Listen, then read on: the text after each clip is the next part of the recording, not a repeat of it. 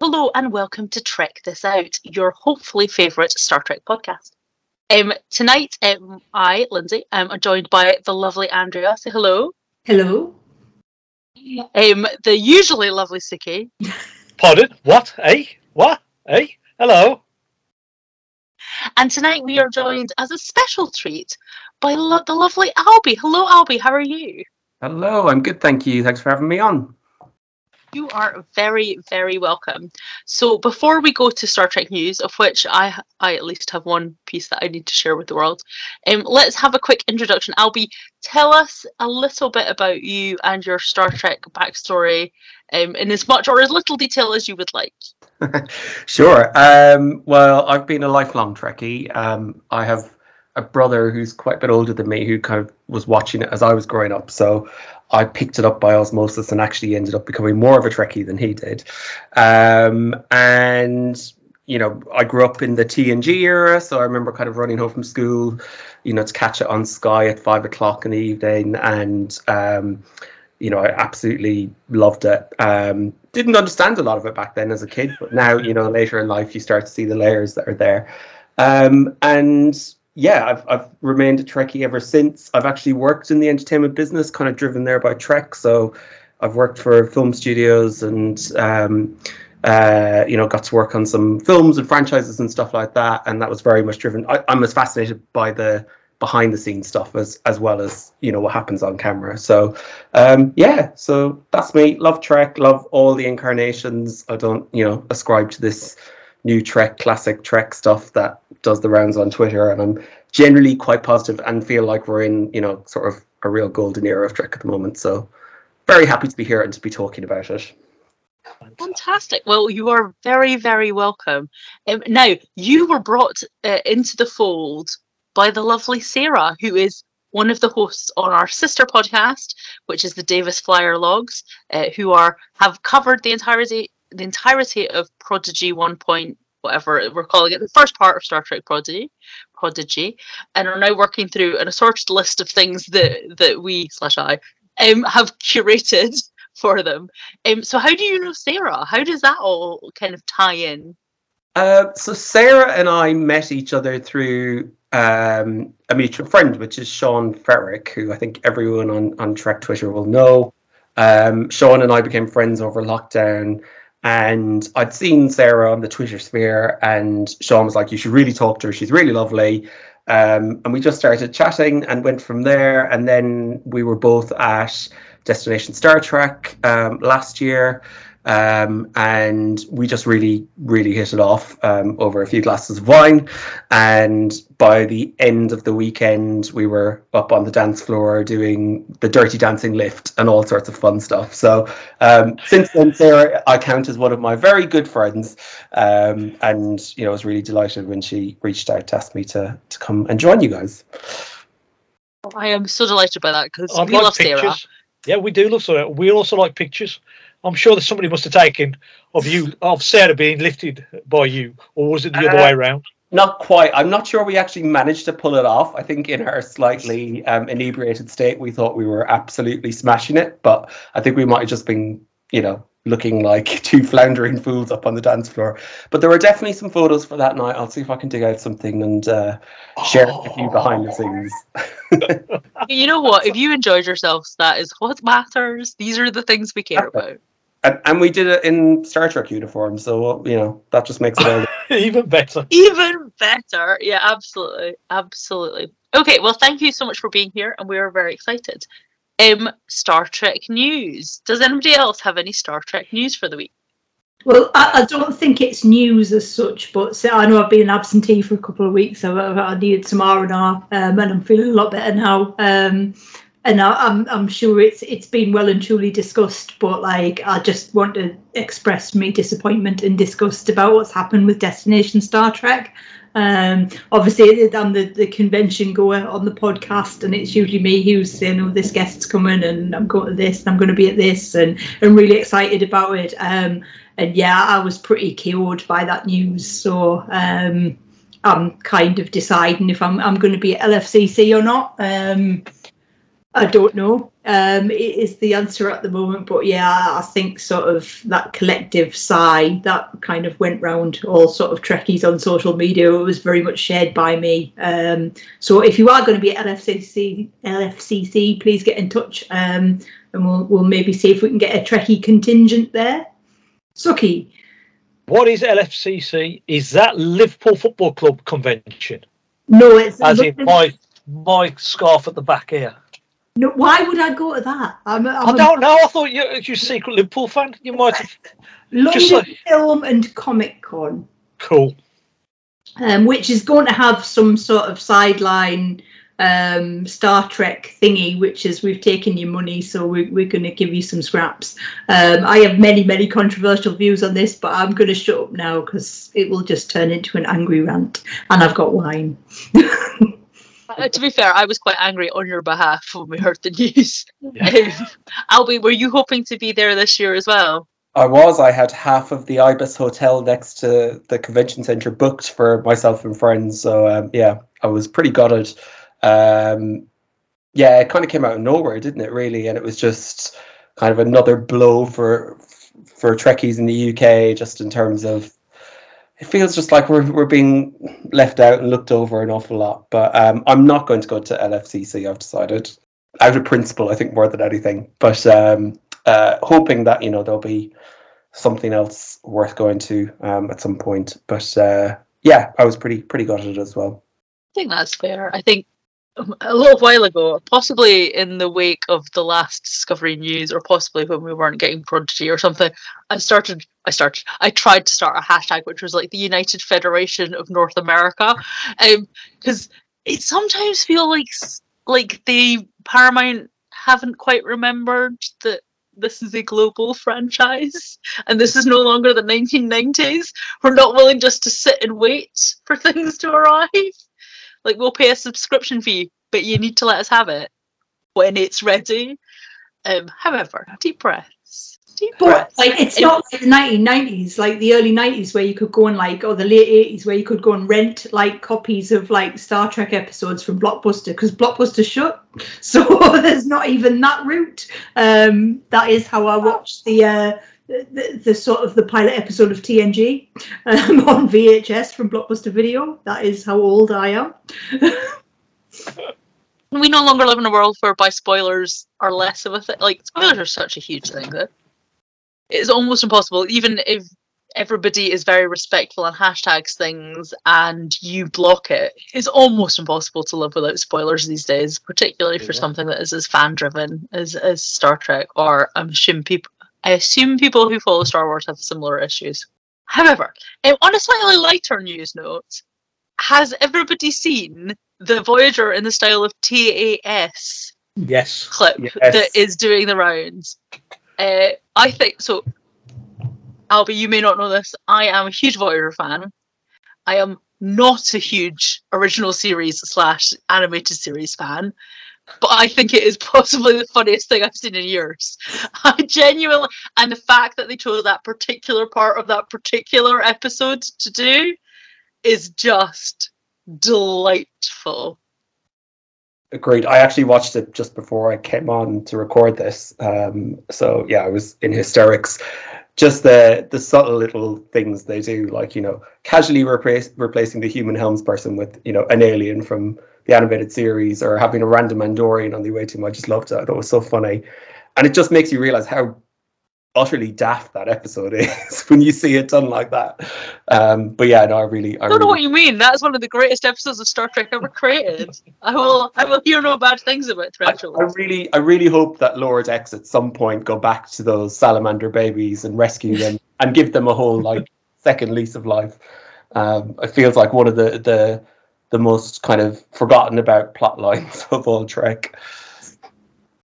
It's made even worse by the fact that it's not even a one and throwaway line because, like, Janeway and Paris have a conversation about it. Like, when they're returned to themselves, they're like, "So we had kids. That's the thing. Where are the children?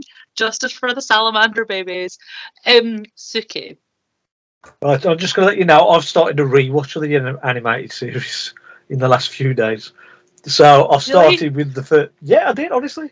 Uh, so I've just gone into it. First two episodes I watched was I can't uh, Far from the. I can't remember which one it was, and then the second one was Yesteryear. Yesteryear was great.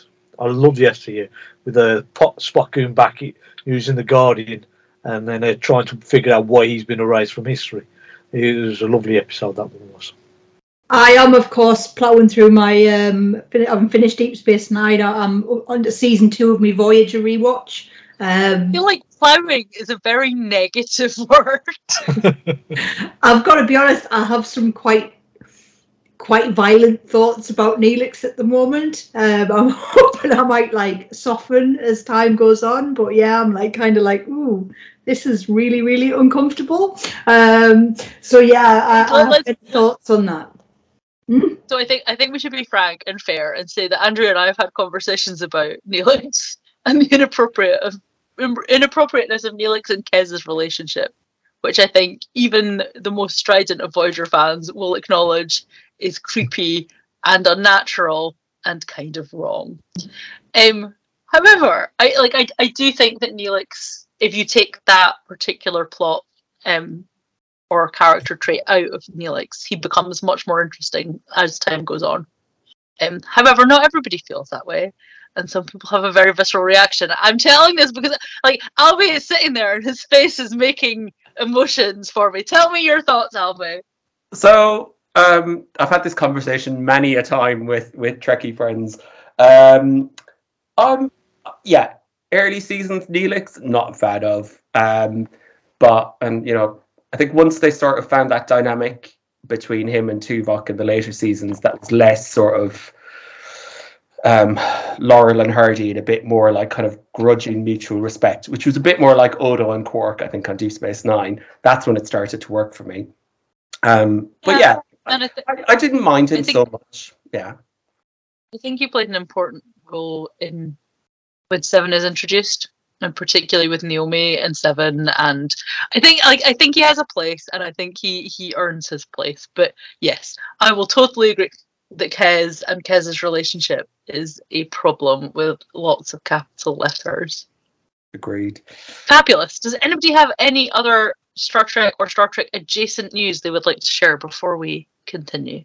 Okay. So uh, let's just move on to this week's episode, which is uh, Star Trek Strange New Worlds, Season 1, Episode 6. Don't know how that's happened. Lift Us Where Suffering Cannot Reach. Very long episode title. Anyway, um, it is, however, in English, which not all of the Discovery ones are, so I'm grateful for that. Um, let's have a trailer. Let's go meet our guests. Pike? You know her? Your new uniform is very yellow. It's gold, technically, because I'm um, a captain. First servant is a holy child. Everyone on Majalis is his family. I bet I could generate my own subspace frequency. That would be an impressive feat. The boy is in great danger. There's no one I can trust. Red alert! What the hell is going on? If the first servant doesn't ascend, we'll be destroyed.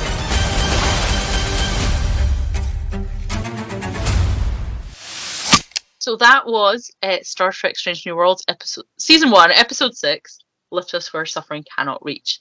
Um, so the way that we start is by giving our first impressions. So, um, because Suki gets carried away, I usually give him like a ten-word limit, ten words or two sentences. What are your initial thoughts or your general feelings about this episode? Um, I'll let the others go first, Albie, so you get a kind of sense.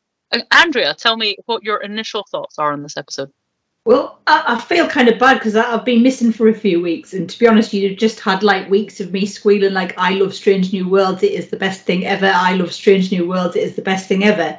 And I think this is one of the episodes that I probably like less than some of the others. Um, but I think it's, I think in, in general, I think it's been quite a light series. I think other than sort of Land's kind of like gone memories and stuff like that, it, it's been kind of like it's been quite light content, and I think probably as a as a whole season, I think it needed something a bit darker, um, and I think we definitely got that something a bit less optimistic and happy ending, and, and everyone's resolved to, to their contentment. So so I, I like the episode, um, probably not as much as some of the others, but um, I'm I'm still pretty positive.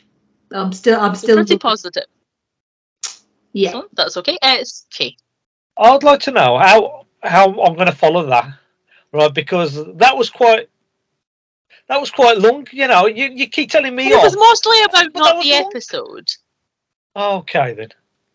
Yes, I think I'm quite in the boat, same boat as Andrea. Actually, it's an episode that I I, I liked for the content, but because it was a dark content and the, the way it ended such in such a downbeat way, I don't think I enjoyed it as much as the others.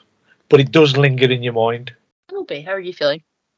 Um, I, I think I, I agree with what's been said already. I I really liked it, and I kind of it stuck with me afterwards, and I was thinking about it, which you know is the sign of a good Trek episode. I think it was particularly because I rewatched um, Spock Amok last last week's episode before this, and there's such a uh, stylistic change that it's a little bit of a shock to the system, um, going from kind of the the humorous episode into this.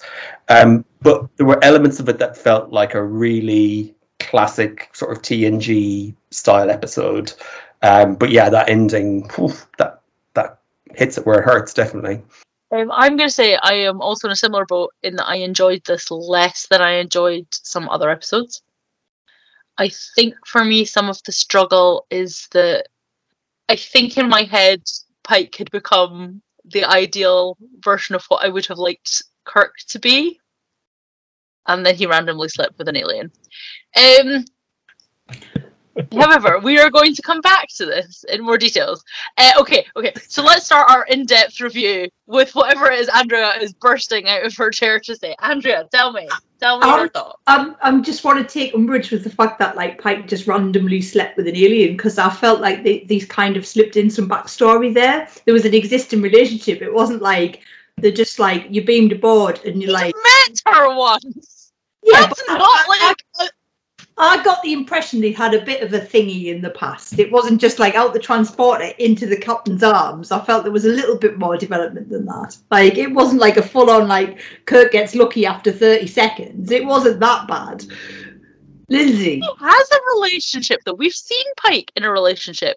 He has an ongoing relationship with a female captain. So are we now thinking that captains who have casual sex is now like the way forward? Well, are they in a relationship or is it just friends with benefits? I don't think it was really like It wasn't um, clarified. maybe like he's all right, like he's allowed a bit on the side. Like I don't know, we don't know their business.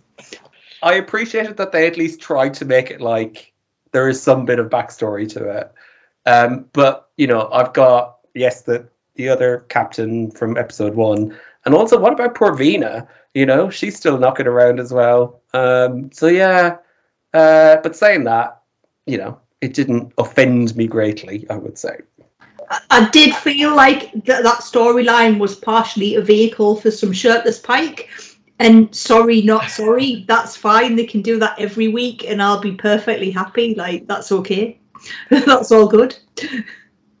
If you want a vehicle for shirtless Pike, all you need is for him to get a com call in the middle of the night, as Voyager proves regularly when they show Janeway in a silky nightgown.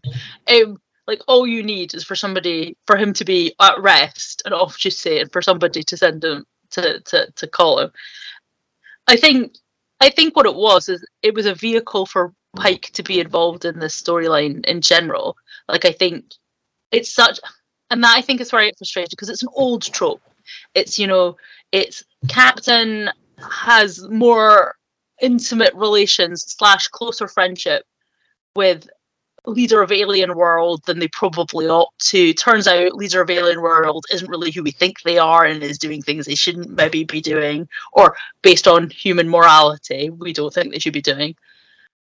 Um, and then it gets awkward because who intervenes and who doesn't intervene. Like i think i just think we've been there before and it feels dated to me andrea I don't feel we've really, apart from sort of episode one, I don't feel we've really had a lot of like sort of Pike centric storylines. So this is the first time we've kind of gone back to that.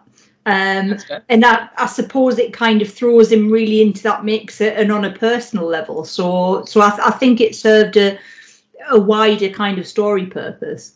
Well, shall we start at the beginning of the episode and try and give us some degree of overview? So they are out doing what they're doing. So we have historically discussed on this episode whether this whether this version of the Enterprise and this crew are out on a five year mission. I think I'm increasingly convinced they're not. Because they keep getting specific things to do and are out like to go and do this one thing. Does that make sense? Yeah, so they're getting missions from, say, Starbase One or whatever, whatever that uh, uh, Commander April, Admiral April uh, is at. So they're getting missions from there, going off to do something uh, which they can do, and then then come back to the Starbase. I think that's what I think they're Yeah, doing. They're not going and just going uh, exploring like an ocean somewhere. They're going just for just as far as they can, then coming straight back. because we've now seen them be like out replacing a thing, an atmospheric conver- atmospheric converter or whatever, and this time they were out busy doing something else instead.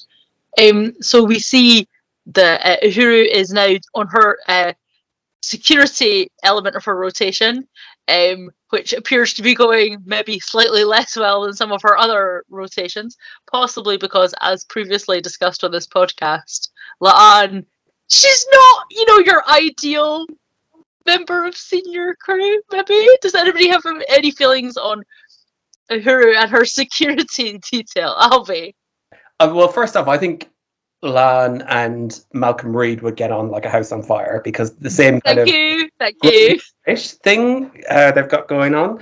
Um, yeah, I I- it was.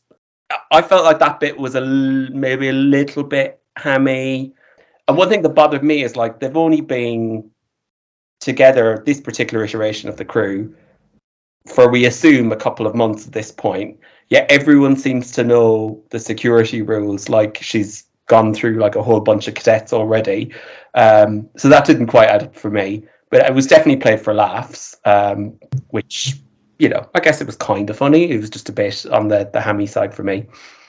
Like so, so we spoke about the rotations, and we had, I, or I had some queries about the rotations, and we had some feedback suggesting that actually that's perfectly what you would expect within a military setting. Even if you are very specifically there to do something, they're going to make you try everything. Just fair.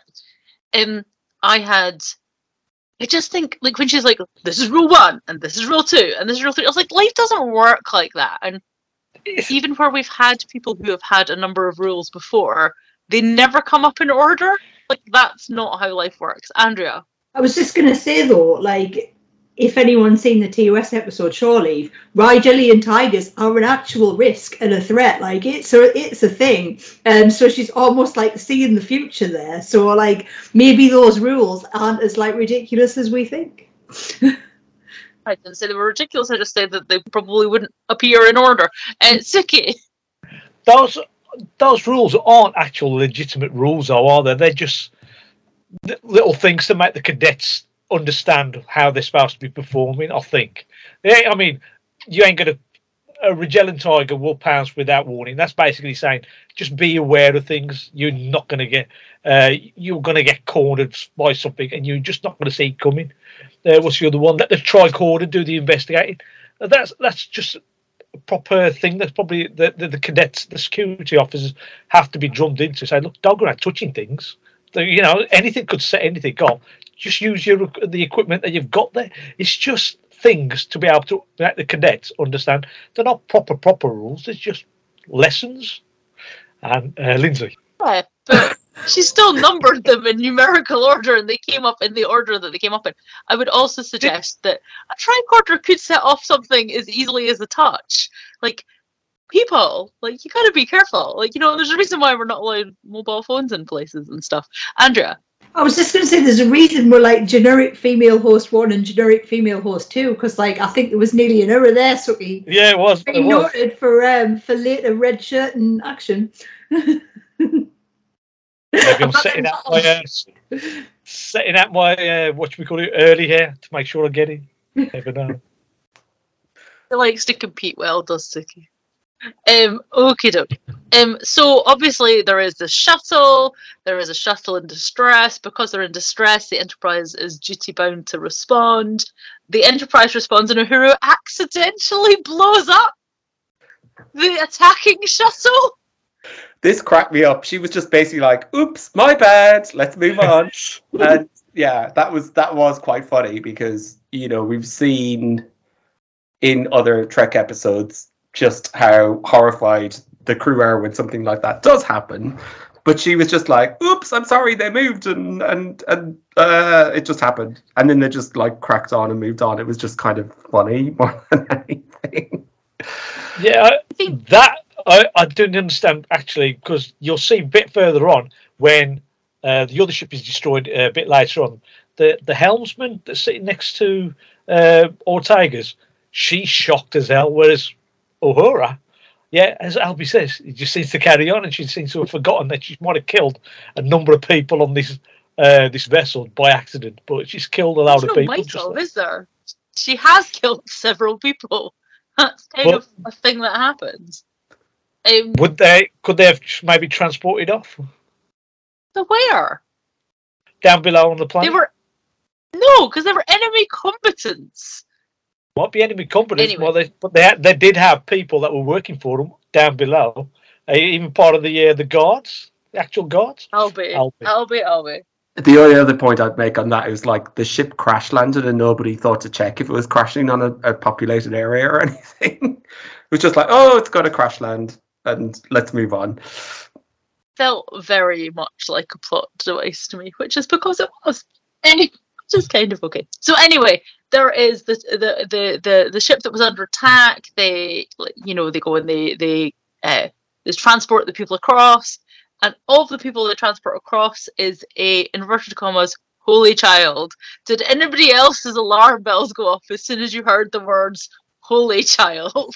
I was like, well, that's the episode of the week, isn't it?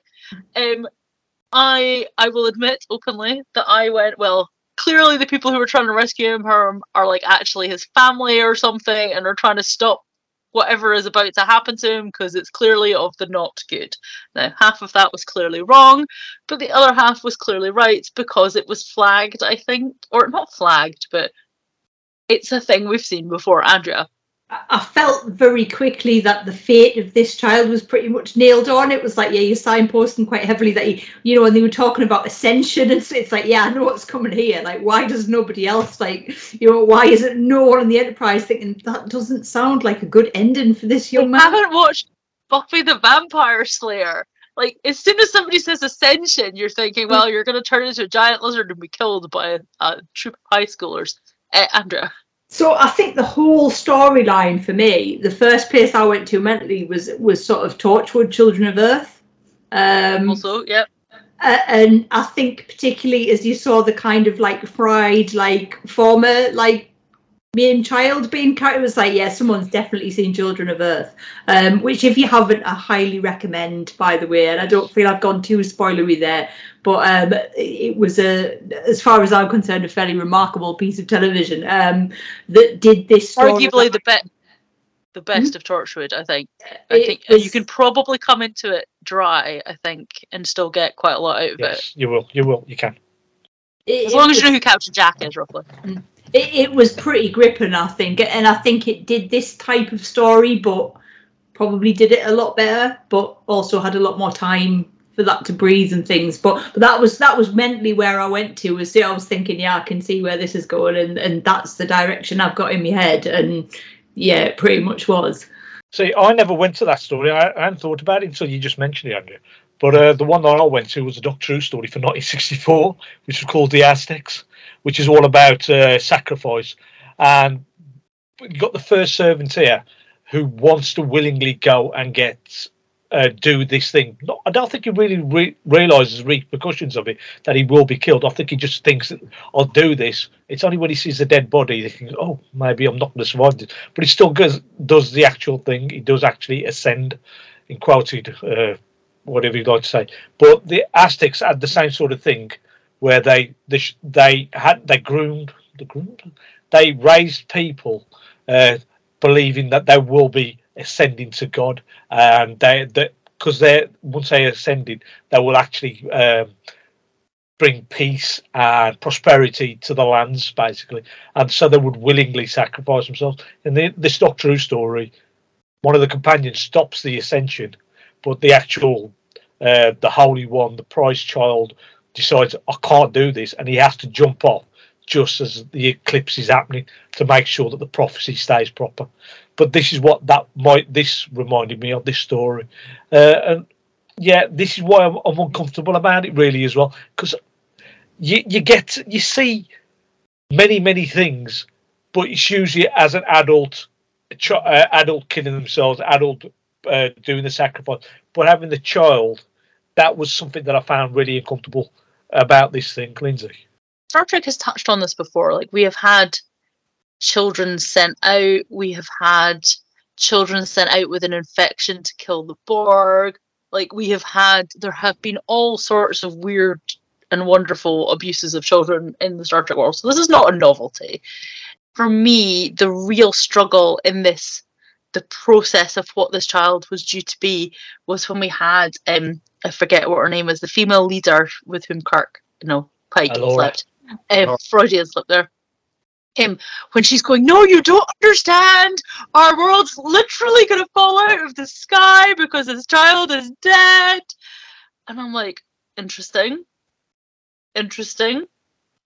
It's it was just I struggle a little when there is a clear understanding of technology that is so far advanced, but still this entire blind spot where only the one child who is dead like this yeah it, it uh, uh, like yeah. You know how to keep a, a planet or yeah, anyway never mind. Andrea. I kind of feel like there's almost a, a sort of default sta- like standpoint where anything sort of it. I, would say this is almost sort of quasi-religious, but like anything that I think Star Trek t- sort of standpoint typically is critical of of religious sort of belief, and and I think you know there was that kind of quite dismissive like attitude towards the shepherds. Um, and I was like, oh, were they right or not um, at the end? But I- I feel like it kind of goes to that place anyway. So it's that natural extension, I think, to an extent. I, I feel like one that that's the one group that Star Trek kind of think, yeah, well, we can have a pop at religion. Um, and I'm not particularly religious myself, but I, I think that is a bit of a go-to kind of that, that religion and science always have to clash. my my perspective on that, which is somebody who is a bit more religious, um, was more about actually I quite like the fact that it encourages conversation and criticism of organized religion that is like, no, this is the way the truth out and we must not question anything and this is the way it's always been, so this is the way it must always be. Which I don't think is a healthy part of organized religion.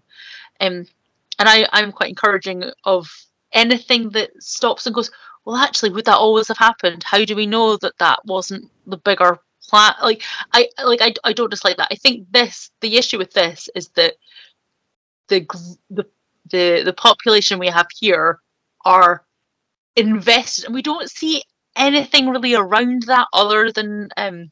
I'm gonna find the name of this character because I can't keep referring to it as the woman Kirk slept with. Um, Uh, Laura, Laura. Laura. Laura. Um, Laura is like outside of that, all we get is that this child has been raised for the good, of, like to to care about the good of the people, and that's like we don't get anything else from this other than this child is removed from its family, it is indoctrinated, and then we put them in this machine, and that is clearly not good religion. like I would like to think that we would all accept that. The child is hasn't been removed from his family. His father's still there. I mean, you don't know what's happened to the But it's not his father. That's not who his He father is. Like It's, it's his no, he's not his father. biological father. He's not. He is. It said so. It said so right, right at the beginning. No, it said he was taken away from his career to be the father of this No. thing. He says biological. When they beam onto the platform, onto the uh, transporter, uh, Albie backed me up because he was shaking his head. But he beamed onto the uh, transporter. Uh, he says, uh, "Are you the father?" Biologically speaking, yes, I am. And then then walk off. So he is the father. That's why he's trying to save his own son. He's trying. He's there trying No, to save but his yeah, own but just son. He because he's does- his own, I, I don't think that saving his own son has got anything to do with it. I think it's the fact that he knows this child and has spent time with him Or like, uh, or should No, I? no, no. I think you Maybe- maybe you, I have you, you, you missed that line. I think you, as you've only watched it the once, you might have missed that line there. But he, as the the first beam onto the transporter, right at the beginning, uh, he does say, "I, the, uh, I think Una asks him, are you the father?" And he goes, "Yes, biologically speaking, I am." So that was Why would his he say biologically speaking if he's the father who's also raising him? Like that makes no sense. That's a poor lie. because that's the way it. This is the way for the plot to, to be able to develop. He's there trying to He, save his but he then son. goes on about the fact that he's been taken away from his role as a doctor to be the father figure to this thing, to this thing, He's to this holy child. he- I think he's just he's been taken away from his role to be with his son. I think that's what it's there. Albie, go ahead. Yeah, he does- Clearly, clear. He says You need he- to you need to wait in here. yeah, he, he he Suki's right. He does say I am the father biologically speaking, and then in sick bay he talks about how he gave up his career and his only patient is now the first servant. So he specifically says that, and we're kind of led to at least I took it that he when he says biologically speaking, it's because he's trying to create that distance because he knows where his son will ultimately end up. Um, but yeah, no, Suki's right on this one, I'm afraid. Dun, Ooh. dun. There's a first time for everything. No, um, I like I okay, that's fine. I, I don't know that that really changes my interpretation of the, the the whole thing, but the principle is that this child is set apart and is given a very clear dest- destiny, and no matter how bright or intellectually you know curious they are, they, there is this path laid out for them. In fact, honestly, I think it Okay. It does change how I feel about it because I think the point that they are making about the person who is willing to break the rules means less if it's somebody's own son that they're doing that for. Like I, I, I think for me it meant more as somebody who was an integral part of the process, who having got to know the child had suddenly gone, This doesn't feel right. Um but that's maybe just me. Andrea. So I think it was quite an interesting discussion about this idea of like, yes, you're horrified that this one child goes through this experience, um, but the willingness to look the other way uh, around kind of poverty and things like that.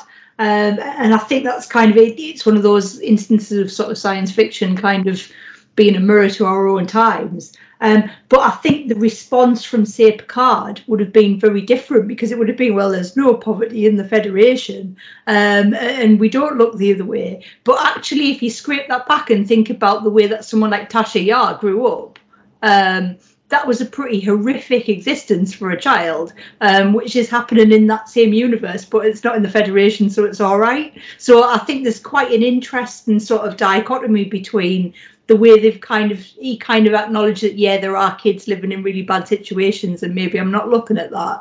And TNG I think would have kind of gone well no there- there's there's none of this in the Federation. Um, but actually not very far removed from that there, there are all of these horrible things happening. So um, I, th- I found that quite interesting just in terms of how d- at different points in the show that conversation might have gone Uh, yeah, I, I agree. And the one thing that was in the back of my mind while watching all this was the, you know, the situation in America at the moment with gun violence and kids essentially being sacrificed for ideals.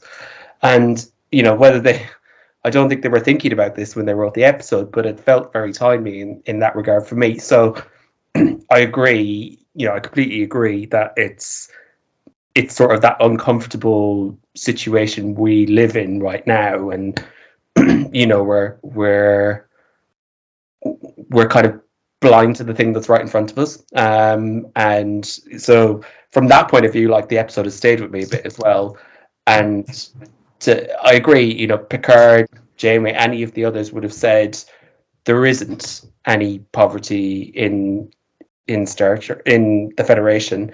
But, you know, as um as Andrea's rightly pointed out, that's not the case, and we know that, right? So there's kind of that belief, and then there's what's actually happening, which is very similar and uncomfortable to what's going on right now. I Lindsay? also think we have to acknowledge that uh, in order for us to have a variety of characters who have a variety of trauma in their background, which make them interesting, there are lots of people right the way through Star Trek who have had pretty rubbishy childhoods because they've had disengaged parents, because they've been orphaned, because whatever reason. Because it turns out that our trials are part of what make us interesting. Awkward. Um, but I think that's I think that's true of all Star Trek series. I think right the way through uh, the history. I, I think you're right. I there is a bit of me that wonders if in the previous golden era of Star Trek, if this was a TNG episode, would there would Riker have like ripped the child out of the machine? Would the like would we have been allowed to see that happen and walk away? And I don't know that we would have. I feel like there would have needed to be some form of redemption or recovery or rescue. Yeah, you're possibly right there. I mean, the, the only thing I could think of as TNG is Riker, as he says, or somebody taking him out, but then the whole planet being destroyed, and because they took the child out, and that would have uh, they would have gone. Well, there was your dilemma there. You, if you left the child there, you could have saved. You know, you, you, you would have saved all these millions of people, but then because you, you took the child out and saved that one child and made it look good, the whole planet was destroyed because the child was needed to run that machine. I mean, uh, why they needed a child's brain, I don't know. But go on. Uh, I think Andrea had her hand up first. I was just going to say, I think he, he wants to be a red shirt, doesn't he? He just wants it. He really does. I was like, A, I'm in charge, and B, that's not true. Anyway, Andrea. Um, what I was going to say, I felt like that was uh, that was kind of the juncture where I was expecting Spock to have that needs of the many conversation. And I was a bit disappointed we didn't get it because I felt like this is the ideal time for Spock to have that philosophical conversation with somebody. And I was kind of waiting for it at the end. It was like, oh, they didn't do that, and I was a little bit disappointed because I felt like that was an ideal opportunity for the, for that to be kind of introduced. Lindsay. I think the other side of that is that what, what Suki said is I don't think that's how it would have played in TNG at all. I think how it would have played was that LaForge and Data would have found a solution. Um, I think somebody would have come up with something that played the part of the child. Like I just think they would have fixed it. Like I think in the world of TNG, yeah, science would have ruled and they would have found a fix. Albie.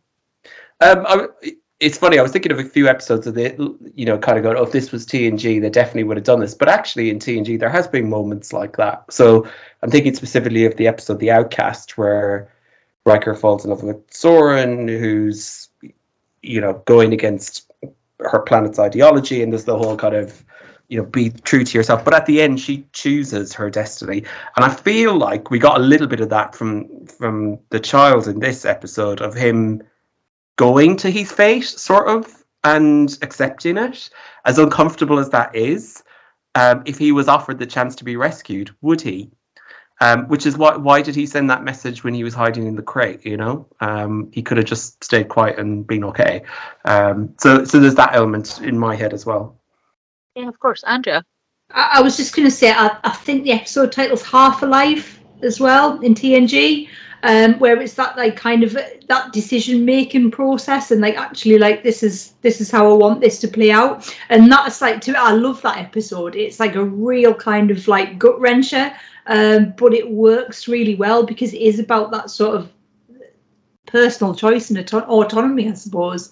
Um, no matter how kind of difficult that is for other people to kind of to, to, to sort of cope with. Building on what Albie was saying, is you're right, and and so not only does he allow himself to be found, he then goes, "No, I need to get to the planet because this thing is happening, and I need to be there." Like this child has an, a, a considerable and acknowledgeable dedication to what needs to happen. But there is a moment, and there is a very clear moment during the ceremony where he sees this burnt up husk of another child mm. and is clearly terrified. Now, I think if you'd asked him in that moment, he would have been like, no, please help. Now, I, I think there's a real struggle because I think this child has been indoctrinated into believing that this is a sacrifice that they are making for the good of their people because in order for their world to continue turning, they need somebody to do this. I I really struggle to understand. Now, they I don't feel like they got there at the end of the episode where you get to the point where you go this is a this is a culture that is not ours it is not one that we have responsibility for we cannot force these people to do this thing that we think is you know we, we can't force them to to all decant to this other planet we can't we can't do this because that is not within our power. Like they don't get to that at the end of the episode for me. All that happens is this horrific thing happens, and then they sort of shrug and go, "Oh, okay." Like I, I just didn't feel like the ending landed at all in any way justifiably because I don't think you can say that a six-year-old child, and we have to assume because we are not told that they age differently or that you know anything else happens. We have to assume that this is a six or an eight-year-old child has made this choice voluntarily, and therefore it's okay. Like I don't think that's okay, and I don't think Star Trek can convince us it's okay. Andrea, it felt a little bit like as well like the, these people clearly knew like yeah we can't join the federation because they're going to look quite dimly on this thing that's happening like almost like that awareness like these people ain't going to be too impressed with this practice in our sort of culture and society. But then she's like yeah i really want pike to come and see this and it's like why? Mm.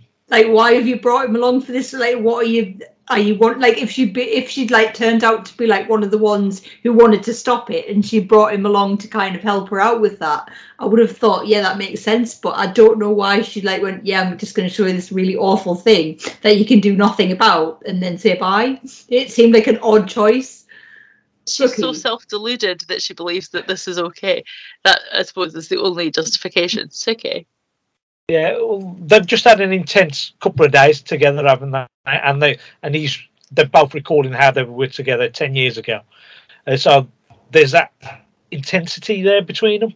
So a bit of infatuation, perhaps, or maybe on both of them. And it needs the crew to get into Pike's head to be able to stop him uh, doing something uh, ridiculous, maybe. Uh, but on Alora's side, she's probably thinking this this is a j- chap that I could possibly help save his future down the line. But at the same time, I quite like him. I'm quite I want him to understand what we're doing here, and if I can have a relationship with him. So I want need to, to be honest straight from the uh, straight from the off, basically. And this is possibly why she's gone and asked him to come into that inner chamber where the child is connected up to the machinery, because she knows if she doesn't tell him. I mean, it's backfired. Obviously, it's backfired horribly for her. Uh, but if she didn't tell him straight off the, from the off, it just nagged her, uh, if they want to continue this long term rela- uh, on a long term relationship. I don't know. I, I think I think for plot reasons is really the only kind of real justification. I think I, I think maybe she genuinely does believe this is the right thing, and she hopes that having forged a relationship with somebody, they will help other people to see that it is the right thing. Like I she think does think she if does think this is the right thing now, doesn't she? She do, it's it's her whole belief. She does think that. I mean, you're right what you're saying there, Linz. She's got it. Her whole belief is this is the right way to go forward. She has been searching for a cure, something else to be able to uh, put in place instead of a child, but it hasn't worked. Whoever these ancestors of theirs were, uh, they, they've, they've created this machinery, and they've decided the only logical way with the you know logical way, whichever perverse way you like to call it, is to put a child into the machinery, and then to be able to keep this society going. And this is a really advanced society. They're hundreds of years, possibly in advance of whatever federation have got. Uh, uh, all the planets that are in the federation, they've got more technology, more scientific advancements, and more medical advancements than all these people uh, in the federation. And they're, I think, whether this is all down to the fact that they use this machinery that they've got on the planet, which needs to be powered by a battery, and that battery happens to be a child, right? It's the only way that they can continue. I'm just saying that like it, it's so insane. Um, right. Okay. I feel like we might have got we've we, we've discussed this and we we disagree, but we all agree that it's awful that a child is being used in the powering of this machine. Um, so there are a couple of other plot points uh, going on alongside all, all this. So we touched on Uhura and her time in security. Um, so uh, La'an does a sneaky sneaky and steals a load of data off a ship. Uh, nice to know that they're following the rules about as much as they normally do. Um, but then proceeds to ask Uhura to translate it all manually because she doesn't want it touching the official computer. So questions. Um, does this literally mean that Uhura is having to manually translate each and every one of these data chips? Because at which point I call bluff. Or does it simply mean that Uhura has to take like an independent bit, or like I don't know, an iPad that's not on the network, and use whatever is already installed on that to do some work to translate it and then figure out what's going on? Because I feel like we're about to turn her language skills into the magic solution to everything. She doesn't have to translate uh, translate everything. She just needs to translate one of the tablets, and once she's translated that, She doesn't have access to the language though. But this is why she's a linguist. This is why she's learned 37 languages. She knows how to do these things without a computer. She knows how to do this sort of thing. That's why La'an's gone to her because she knows these sort of things. So she's getting uh, getting her to do the stuff a computer would normally do, and then be able to translate maybe one of the. So she's got a basis to be able to then translate all the other um, tran uh, types that she's got there. Does anybody else want to call Bill on this? Thank you, Albie. Um, I, th- I think it's probably a bit of both, right? I think there's probably an element of take it off the grid and, and figure this out, um, which sort of makes sense. But she also figures out, doesn't she, that it's related to the existing um, Magellan language. So maybe that's her shortcut into actually translating it all because there is an existing language in the database. So that's kind of my headcanon for it. Um, but I think you're right. I don't think she sat down there and with a pen and paper and figured it all out. I think she she had some assistance from some technology. It just wasn't the main computer. I, I think I think for me that's really important because we've spoken before about the Hoshi Sato um, Uhura kind of um, connection and the evolution of, of the universal translator and things. And with Hoshi, at least we we regularly saw her going, I cannot do that. Like I cannot just take an alien language I have never heard before and tell you exactly what they mean. Like there are lots of painful scenes where she's sitting there going, maybe then maybe she'll like pick out one word in eight and be like, maybe it sounds like it could be aggressive or it sounds like it could be a pronoun. I don't really know.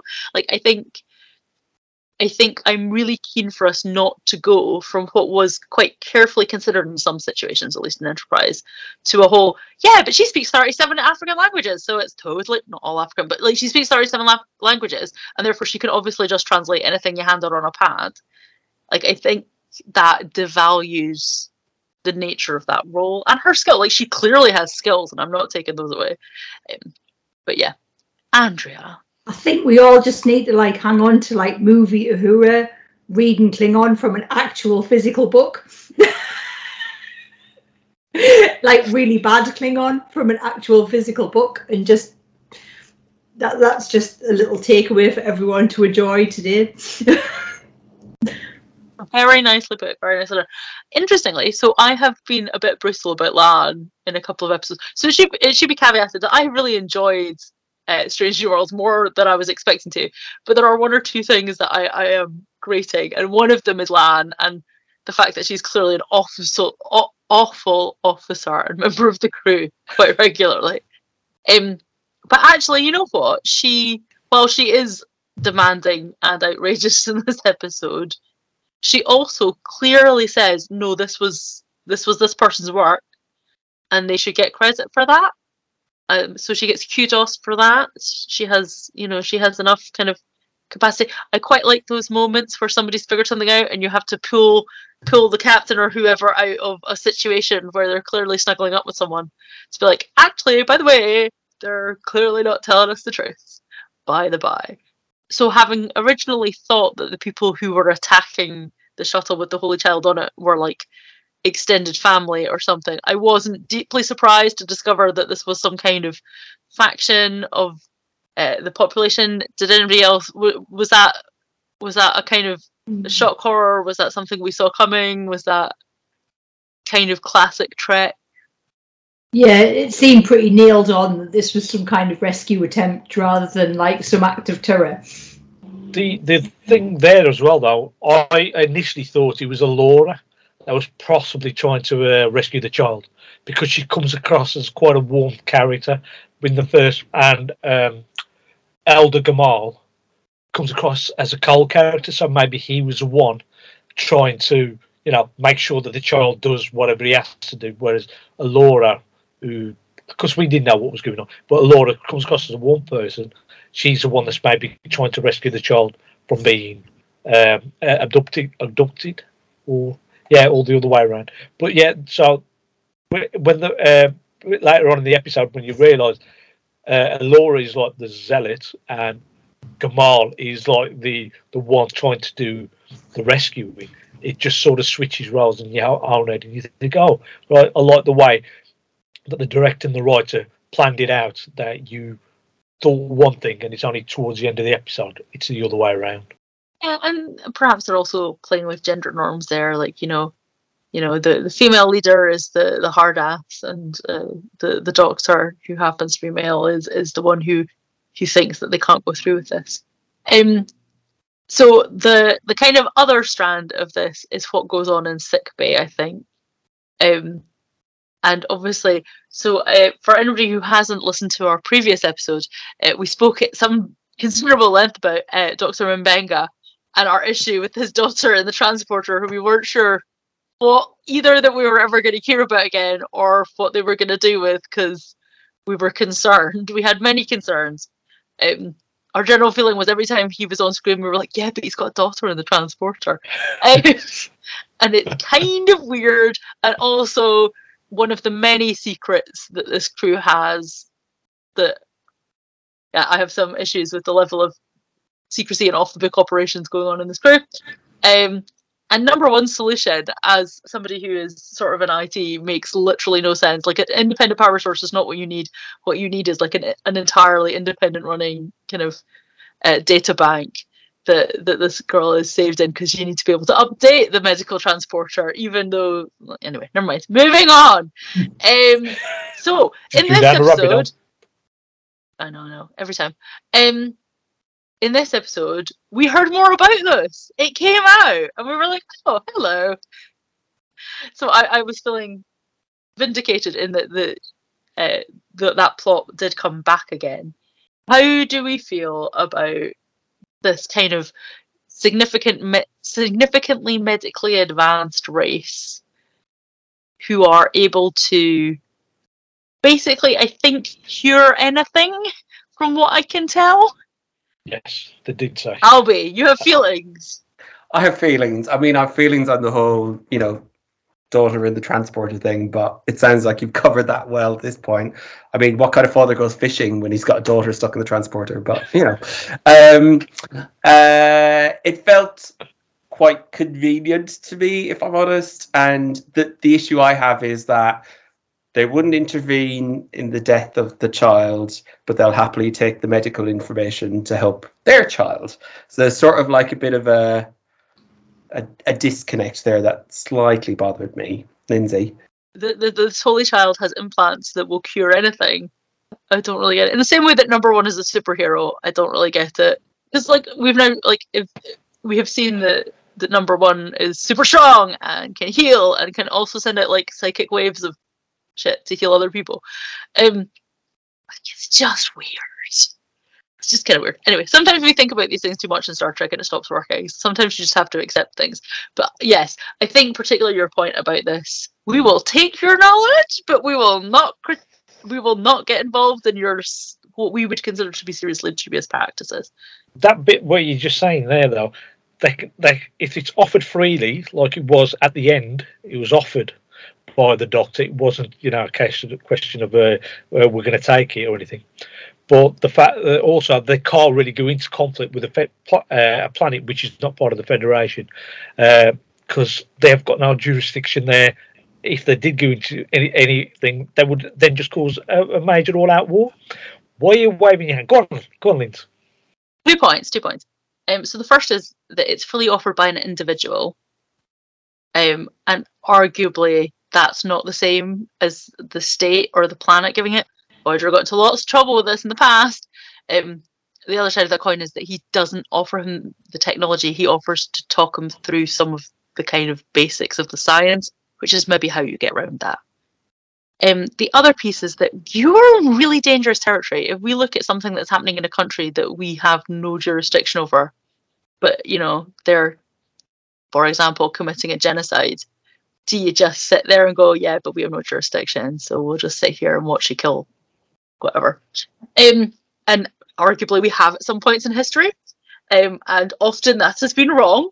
I would argue probably always that has been wrong. Um, but equally our interventions have not always been right, which is where the challenge comes. Um, international conflicts are by their very nature about what's going on in other places. I, I think it's dangerous because I think we have no right to judge the cultural norms of a, a culture we don't understand, except for when they're killing children, maybe. It's complicated. It is complicated. It's deeply complicated, and I certainly don't have the right answers. But I think we wade into dangerous territory when we say, "Oh yeah, but we can't interfere because they're not one of the Federation, so we just have to let them get on with it." Totally fine. Cardassia, not one of the Federation. I'll just let them get on with taking over Bajor and whatever else they fancy. It'll be fine. But did Bajor actually go, go back? Did Bajor ask for help? I suspect they probably did. I can't. I am Well, not the, the, the expert why- on that the of So the Federation would then get involved there, whereas this one, if there's nobody on the planet that wants help and they can't really interfere, right, Nobody wants help uh, because they're killing the children in order to have a better life. and they're just killing eh, one child at a time. Well, that's okay. Yeah, it's I, not so like they're killing millions; they're just killing one child. I think there is. I think I think the point about the fact that children are living in difficult circumstances within and next to the Federation is totally valid. But I do think it is different when it is a case of willful ignorance. I think so. So within our society, for example, I think we're willfully, willfully ignorant about what hap- the the situations that some children are forced to grow into grow in. And if, for example, if you live in the UK, there was a huge Jubilee celebration. If we had taken Prince George and been like, everybody talking love Prince George, never going to lead him into a cave from which he will never return again, but suddenly the UK will be floating 100 feet above the sea for the next however many years, so it'll all be fine. I think that's different. I think the ceremonial killing or the ceremonial ascension slash dedication of a singular child is a slightly different situation, and it is relevant, and it is it as Andrea says, it, it is a way for us to, to see our own situations, but I don't think they are directly directly uh, relatable. I think we have covered all the major uh, plot threads of this episode. Um, however, what we do is we do a mop up because invariably we will have things that we wanted to say that we haven't yet, or I will have forgotten to ask really important questions. Uh, so let us do our final thoughts. Andrea. Um, I think I'm pretty much exhausted, but I have a feeling that Mugatan breeding stones are referenced in Lower Decks, um, and we get to um, experience more about that breeding. Um, possibly less said the better there. Um, but in terms of me Easter eggs, I, I don't think there were loads this week. Um, I think nicking people off the transporter pad has always been a little bit of a thing. Um, that wasn't something sort of that they've just invented it in a new sense. Um, and I also found it quite amusing that Sam Kirk apparently is conflict averse. Considering who he grew up with, um, maybe there's reasons for that. Um, but I think that's me. Um, me having exhausted me um, me notes for this week. Excellent. Suki, would you like to empty your tank? Oh, good grief! We're playing. Uh, check this out, bingo. Just in case anybody is playing, so we we will discuss this later, I suspect. But just in case anybody is playing, uh, check Uh, this out. Uh, bingo. Uh, there's only a couple of things. Basically, they didn't give her a first name to Ian Ho's character, the first servant. They just kept calling him first servant or the child all the way through. There's never a name for him. Right, so uh, that was an interesting uh, way that they, uh, the, for that child. Uh, I quite like the actor who played uh, Elder Gamal, and I've recognised him because I've seen a show called Saving Hope in the past, and he was in a few seasons of that. Huse Madhavji and then I've got written down all five lessons out of the seven that was actually uh, mentioned on the episode. So you've got lesson one: a Regelan tiger will pounce without warning. Lesson two: there are no breaks in security as threats never take breaks. Lesson three: let the tricorder do the investigating. Lesson six: know when to bend the rules. Lesson seven: leave no stone unturned. Now, so lesson four and five were missing. So if anybody did pick up on that, please let me know. And I think that's it for me. Oh, it's not one more. Spock's brain. Didn't they use? Did somebody kidnap, take uh, Spock's brain to power a whole planet? Is this Yes. the same sort of thing?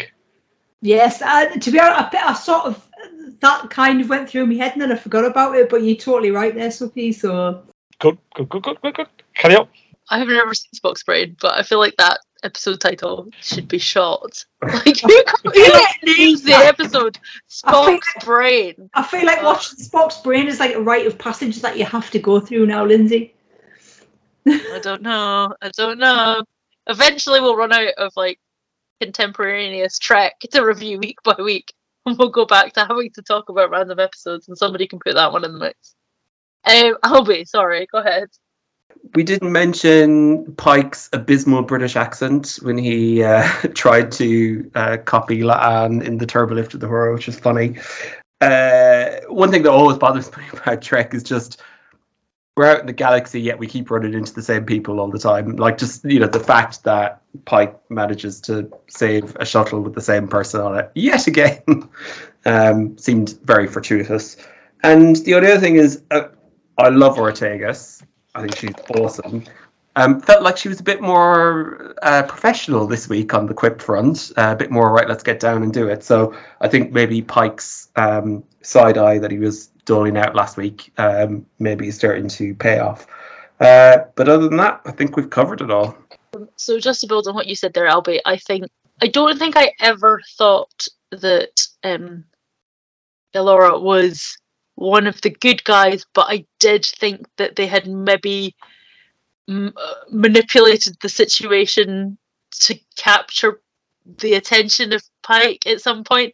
Like I think I I definitely felt like all the chat about how unlikely this was to happen naturally felt like it was building up to it. Oh no, because we actually, you know, we did a thing. We knew you'd be passing by, and we thought we'd get your attention. No, apparently not. Um. So yeah, I think other than that, we have covered all of my major thoughts as well, which is excellent. Um, so what we'll do is we are now going to have some feedback from our listeners before we, there are four of us, elect a red shirt and do our lights out of five. So here is our listeners' feedback.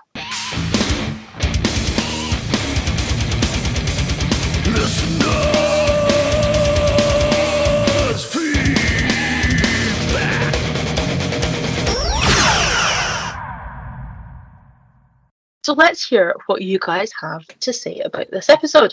Um, we shall take it in turns to read such exciting things out. Uh, Albie, as our guest, would you like to start?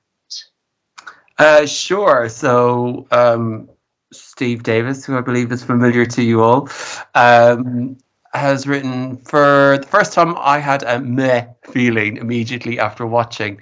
I think it was the Pike fling that put me off. What about his bedfellow back at Earth? Good question. We covered this. Uh, I didn't buy that Alora was such a significant person from his past. Anyways, now I've got over that. The episode has grown on me. I like the concept and Alora's challenge to us all that if we think what we're doing is bad, of what they're doing is bad, sorry, what about the equivalents in our own worlds? I'm also interested in how Pike's actions compare to what Kirk would have done. Can't help but think James T. Kirk would have saved the child, and wouldn't that have been a different notion to consider? I still don't think enough is being done about Minnie and Benga in the transporter. I can't get Carol from the British Empire out of my head. She keep she kept her baby in a drawer. Um, slightly disturbing.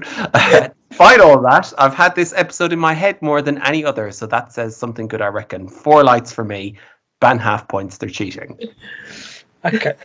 yes. Well, I'll come back to that half points because I think I, I, I realise what he's going, going on about there. But the thing is, I just realised how could Pike have been able to save that child? He only just realised what was happening right there and then.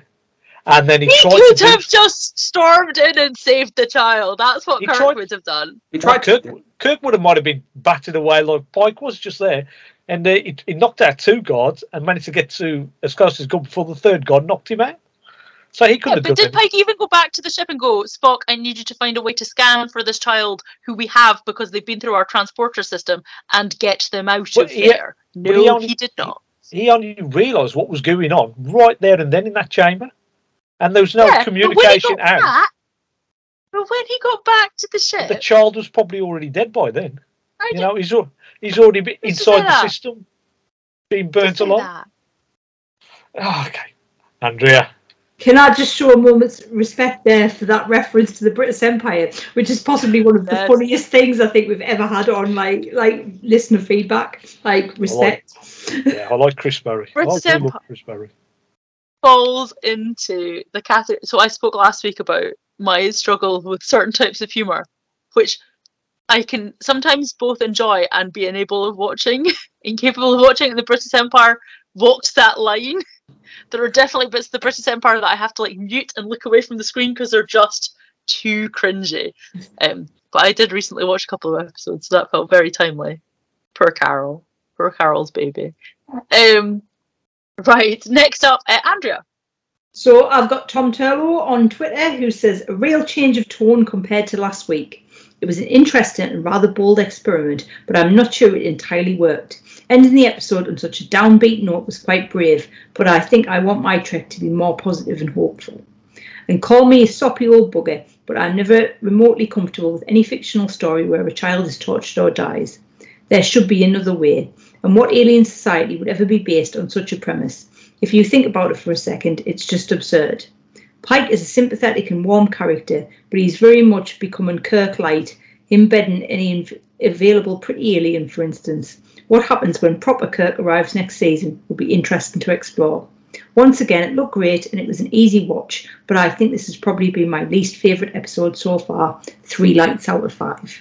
I think it's really interesting that Tom's referring to him as Kirk Light when for me he was like Kirk Plus up until recently. Um, Suki, if you're finished eating, because clearly we're interrupting whatever it is you're up to.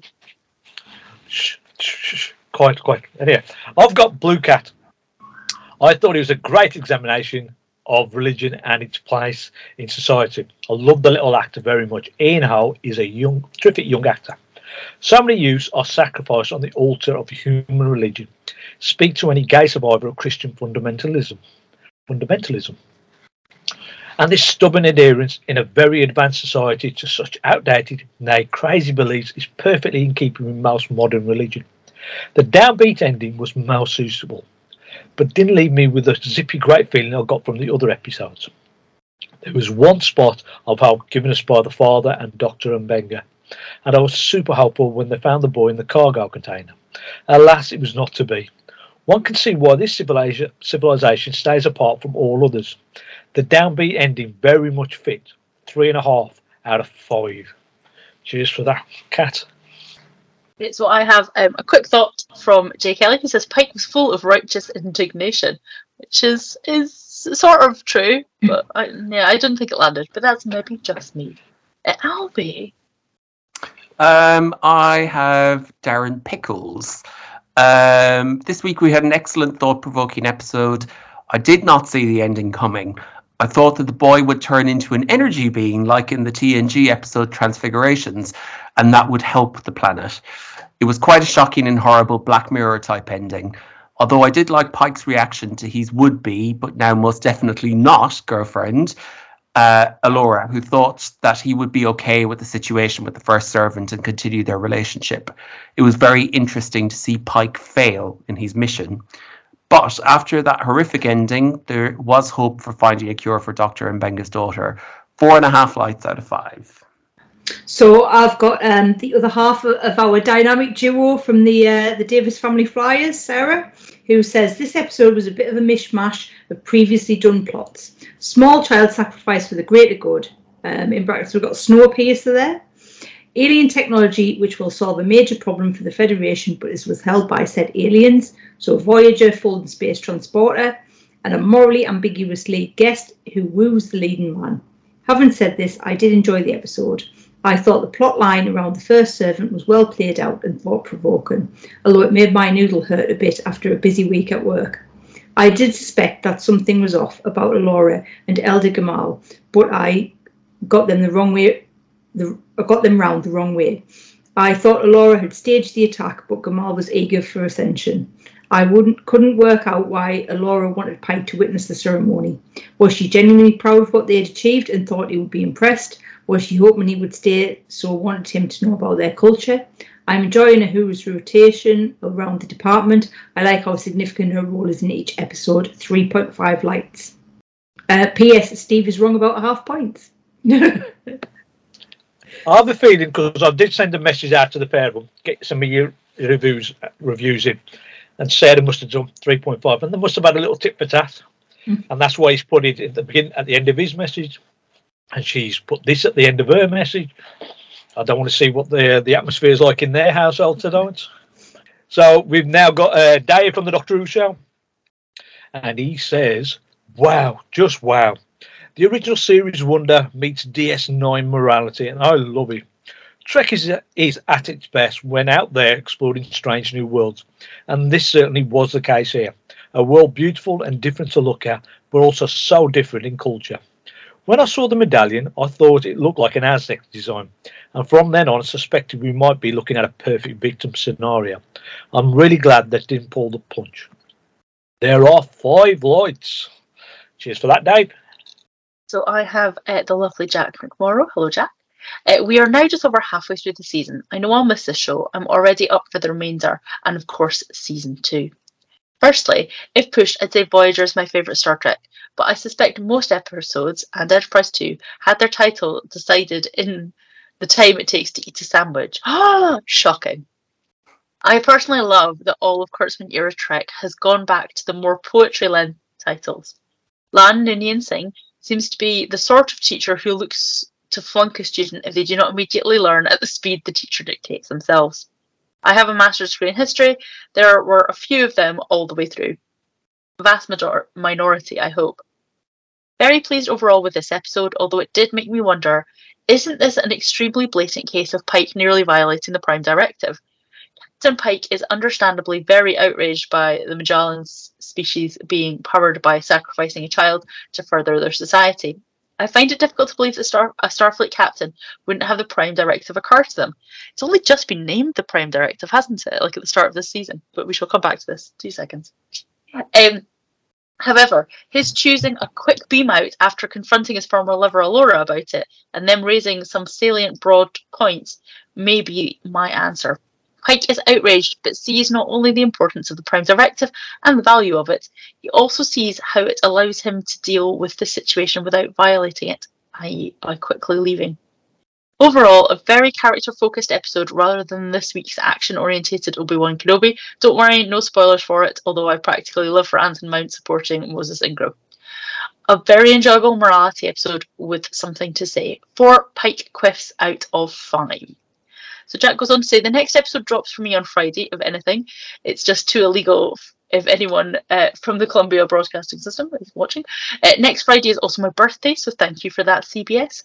Although I might blow your mind, one you get pa- once you get past North America, there are still other countries to market to, shock horror, um, and treat as good.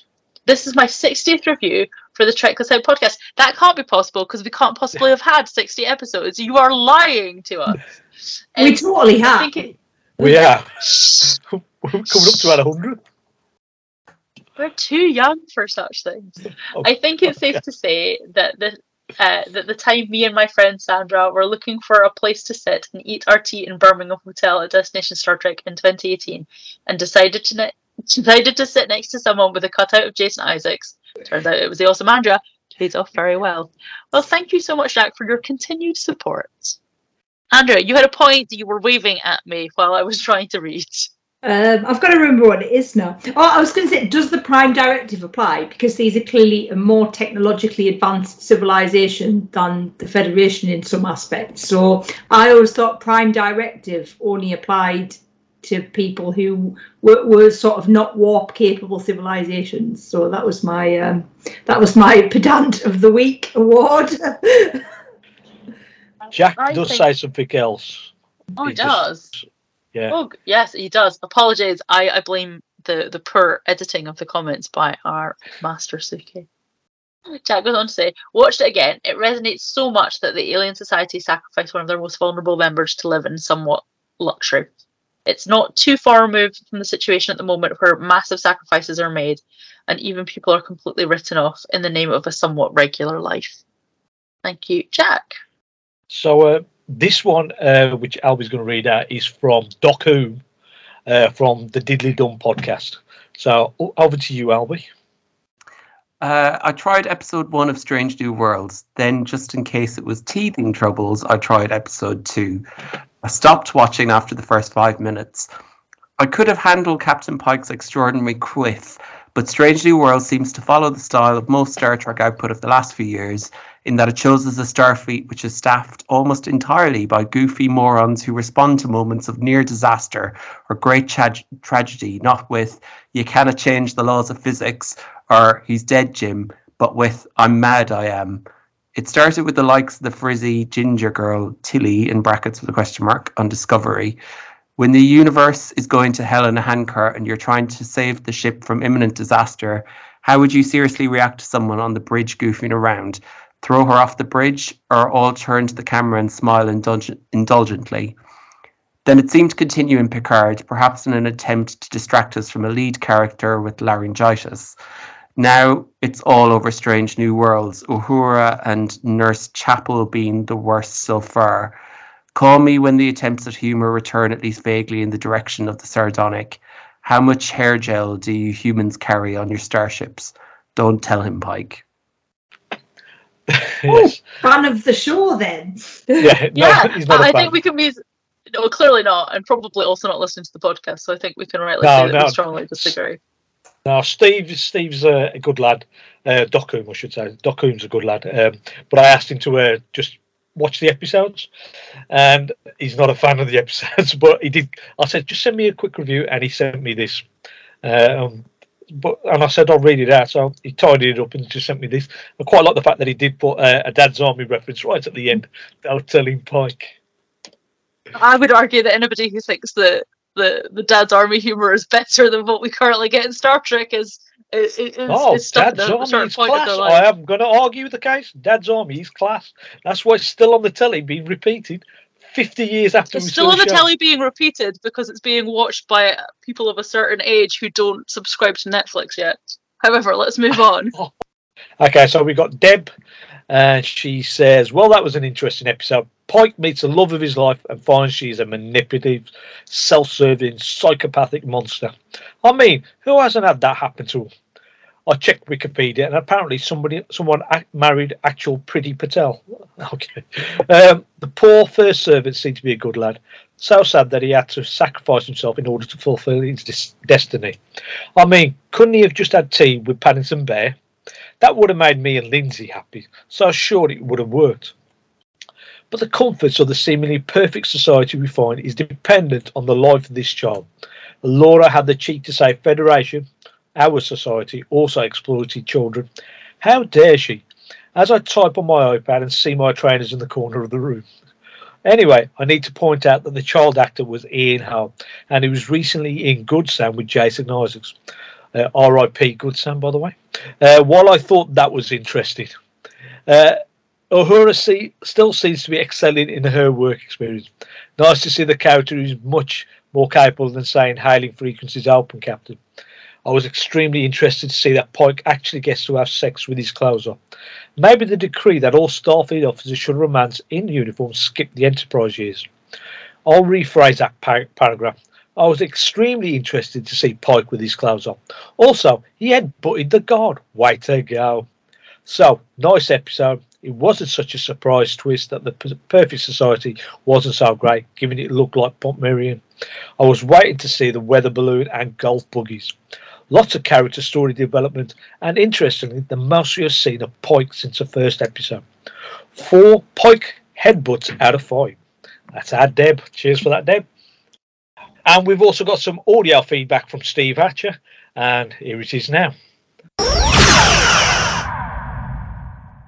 So, episode six, lift us up where suffering cannot reach. Never a good sign when a Star Trek episode has a pretentious title. Well, anyway, on a routine cartographic survey mission in the Majalan system on the edge of Federation space, a place Pike previously visited 10 years earlier, the Enterprise responds to a distress call from a shuttle which is being attacked by an unidentified vessel. Although clearly outgunned, the vessel turns its fire on the Enterprise. In an attempt to disarm the attackers, Cadet Uhura, now an attachment to security, inadvertently shoots the vessel down. Beaming the survivors of the shuttle aboard, Pike is astounded to be confronted with Alora, Lindy Booth, an old girlfriend of his, escorting Elder Gamal, Huse Madhavji, and his son, the first servant. The boy, who has suffered a mild head injury, is on his way to ascend to the throne of the planet Majalis in a ceremony apparently vital to the future of the planet. Alora explains that the ship that attacked them was from an alien colony determined to kidnap the boy. Uh, Gamal explains he was formerly a doctor and using secret Majalan technology, he cures his son's injuries. Dr. M'Benga's eyes light up at this, uh, particularly when he discovers that this technology could cure any injury or disease, including that of his daughter in the transporter. But Gamal explains it's forbidden to share its secrets with aliens. Don't as Pike and Alora rekindle their romance, I'm sorry, I'm finding the name Alora difficult because Allora in Italian means well then, and I can't get that out of my mind every time I come across that name. Try and put that aside. As Pike and Alora rekindle their romance, an investigation of the crashed ship, together with the behaviour of Gamal, suggests that the captain may not have been told the entire truth, a fact confirmed when Chris is invited to attend the Ascension ceremony to his horror. Well, I suppose the consistent run of excellent episodes that has launched Star Trek Strange New Worlds had to come to an end sometime, and here, as we arrive at the sixth episode, we sadly come to an instalment that is no more than average. Lift Us Up Where Suffering Cannot Reach presents us with rather dull, mostly brown skinned aliens with slightly bumpy faces, dressed in what looks like traditional Indian dress, behaving in a generally duplicitous manner. The ending, in which the planned fate of the tedious genius child is revealed, could be seen coming a mile off. Yes, if this were Kirk, Picard, or Janeway in charge, I'm sure that all would have been resolved to everyone's satisfaction, and everyone would have, everyone would have gone home happily at the end. And at least we don't get that sort of trite happy ending. But even so, it's all horribly predictable. This is by no means a bad episode, having said that, but by the standards of the first five episodes of the season, it's decidedly ordinary. I remain hopeful this is a blip and that things will return to normal next week. Thank you for that, Steve. So I think that is the last of our reviews for this week. Um, we are always keen to hear your thoughts, even if we disagree with them. So do please uh, let us know your thoughts on the next episode when you are able to watch it. Um, so before we go to everybody's favourite part, which is where we get to all critique each other and select our red shirt, uh, let's have our lights out of five. How many lights you see? Oh! Four lights! I asked how many lights you see. Uh, so Andrea, what is your lights out of five for this particular episode? Well, I would say that I've been marking extremely high for the other five. So, but I'm still going to give it a four because I still really enjoyed it. Just it didn't quite hit the kind of peaks of some of the other episodes, but I'm still going to give it a four. Suki? Yes, uh, I I enjoyed the episode, but the way he was portrayed and the conflict within it, it sort of brought me down a bit. So I'm going to go three and a half actually, with half points. Sorry, Steve. Okay. Um, we'll save Albie for last because he is our honoured guest. Um, I I really struggled with this one, and it was interesting hearing what other people thought of the analogies. I just didn't think it was as sound as it could have been. Um, I'm not beyond seeing that organized religion absolutely tortures many members of our society, and we should be open and critical of that. But it's usually for something that is like this uh, and it's something about their nature. Um, and this was just a random child that was chosen at random. So mm, anyway, um, I I didn't love this episode. I'm gonna give it two out of five. Um, yeah, so I was happy. Uh, so I think kudos to Strangely Worlds for trying something different. I think all the other episodes have relied a lot on existing um, Star Trek canon. So this was like a proper, you know, something we hadn't seen before, and I liked that. Um, I didn't, I wasn't comfortable with the ending, but that doesn't mean it was a bad ending. Um, and I did find myself thinking about this episode a lot after it watched.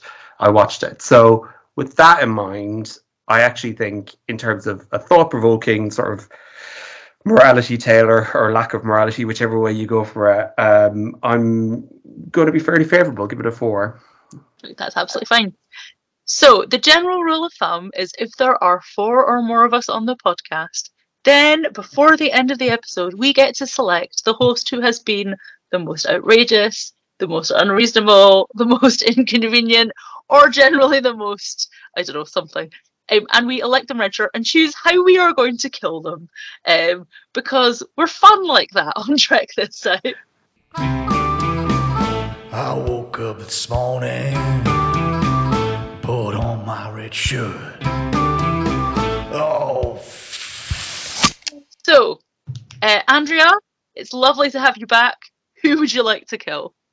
Do you know what? I feel like my mission is because Suki really wants to be the red shirt.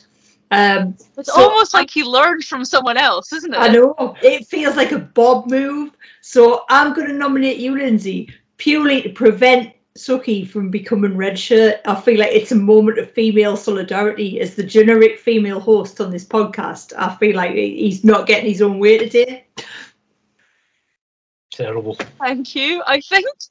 Uh, would you like to? So it's it's just because you don't want to give it to Suki, or have I done anything in particular that you would like to pin this on? No, but you did call Pike Kirk several times. So if I have to give a reason to justify myself, I'm going to give that one. But really, it's just so Suki can't be red shirt because he really wants to be red shirt. So it's not happening. Uh, Suki, who would you like to nominate as this week's red shirt? So I've got two of you on the podcast. I mean, I I had to pick some reason. Uh, Albie for backing Lindsay on the translated chips, and you know, you could have taken my side on that and just let her, you know, just forget. You know, she sometimes she can be wrong, and you didn't have to back her up, she could just backed me up, but you didn't. You backed her up. Now the other one was Lindsay because she commented on the poor editing skills of my sending messages. You know, uh, ju- it ain't my problem. Jack had it in such a such a certain way. I couldn't put his name in and the comment, so there's that. But I'm actually going to nominate my missus now for bringing in apple pie and custard when in the middle of a in the podcast. I'm there burning my fingers with hot custard in my hand. So I'm going. I'm trying. I'm going to nominate my missus. Is, is there any objection? No. No. There you go. My missus. it should be noted that we have in in the past nominated cats and people who are not present. this is not the first time that this has happened. Uh, Albie, how how are you feeling about your your first experience on Trek This Out? Uh, it's been a hell of a lot of fun, but I'm also going to nominate Suki's missus because she didn't bring the rest of us. and I'm bloody hungry, so Uh, I'm too I late for that because I've just finished this off, so it's gone. Uh, okay, um, I. I, I, I'm okay with that. I, I would quite like quite have liked apple pie too. So I think I, I will I, I will happily jump on the the, on. the bandwagon and critique Suki's wife, bless her, for not somehow magically inventing a transporter and sending us all hot apple pie halfway through the show. so I think I think I, I think because she's not here to defend herself, we should be kind, and I think maybe we should just put her in the transporter and like leave her there until you know a point in the Yeah. future where either you know something something happens or you know she turns into an apple pie. Uh, Suki, I, I, you can put her in the transport buffer by all means because I can then bring her out for occasionally making my meals, washing my clothes, uh, making sure the kids are okay, uh, cleaning the car, washing up. Uh, feel like sure the windows Andrew, are you have clean. thought. Oh, I feel, I feel like what? I think you might be What? trying harder to become a oh, redshirt I than oh, ever before. like even, even Bob didn't sink to those depths of desperation to be red shirt. I feel like you're really like selling yourself short here. Like it's No, no, like we've already, please we've already chosen my missus. We've already chosen my missus. Oh, bless. It'd be lovely and peaceful and quiet if she's in the transfer buffer. See, Of course. he Trying so hard. this. Of course, if you really love her, you'll be like, you know, Moriarty and um, his missus, and they go off into the transporter or into the holodeck together. So maybe you should go into the transporter buffer with her and keep her company. No.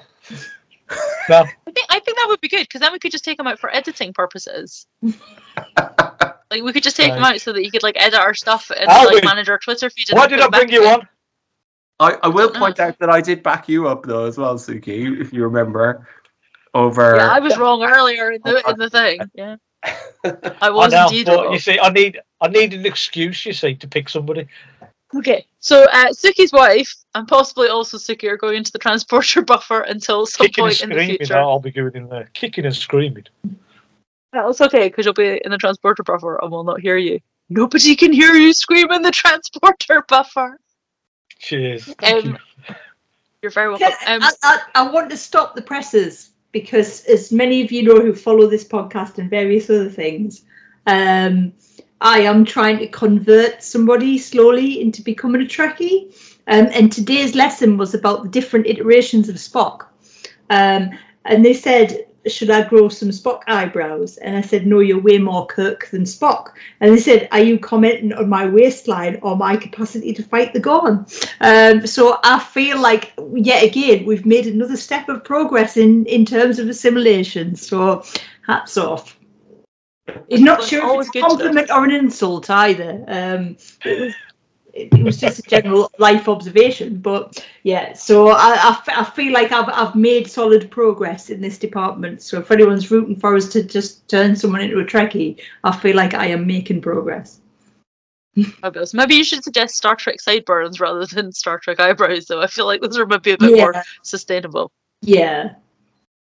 Well, um, before we say goodbye, Albie, if people are loving your chat, where can they find you on the interwebs? Uh, primarily on Twitter, actually, um, and I'm at Albert Hogan there. Thank you so much. Um, and as ever, you can find us at Trek This Out Pod. Uh, come say hello, ask us ridiculous questions. We support all things.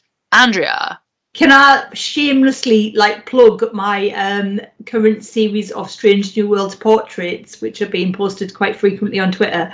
Um, I'm, I'm, I'm making a. I'm going to try and do everybody. Um, I've done Spock this week, um, but there's also um, I've done Pike. I've done Number One. I've done La'an. I've done Hemmer, which Bruce Horak was really really nice about. So if if you just please check out the fan art because I'm I'm going to do the whole shebang. If just in case any- anybody doesn't know where to find you, where can they find you, Andrea? um, at vintage 1983v on Twitter, um, um, Vin of the Basement on Instagram.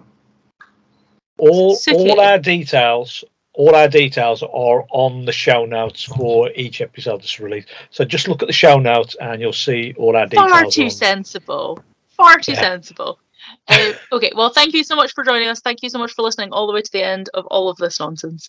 Um, it's been lovely to have you, and we look forward to hearing from you from you for next week. Uh, and it is goodbye from me, and goodbye from all of my lovely hosts, co-hosts. Bye. Bye, bye, bye. Bye, bye, bye, bye.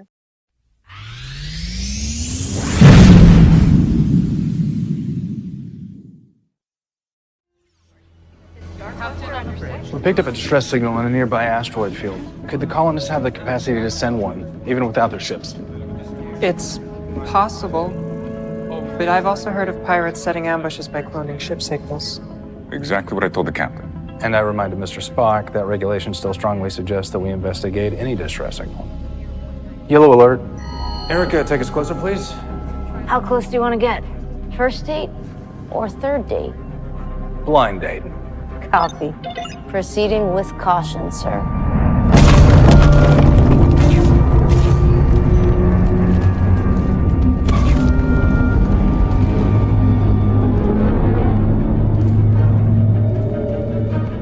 The signal is growing stronger, but I have yet to detect a vessel of any kind.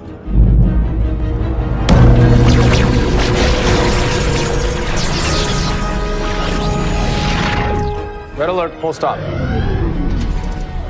Looks like a net.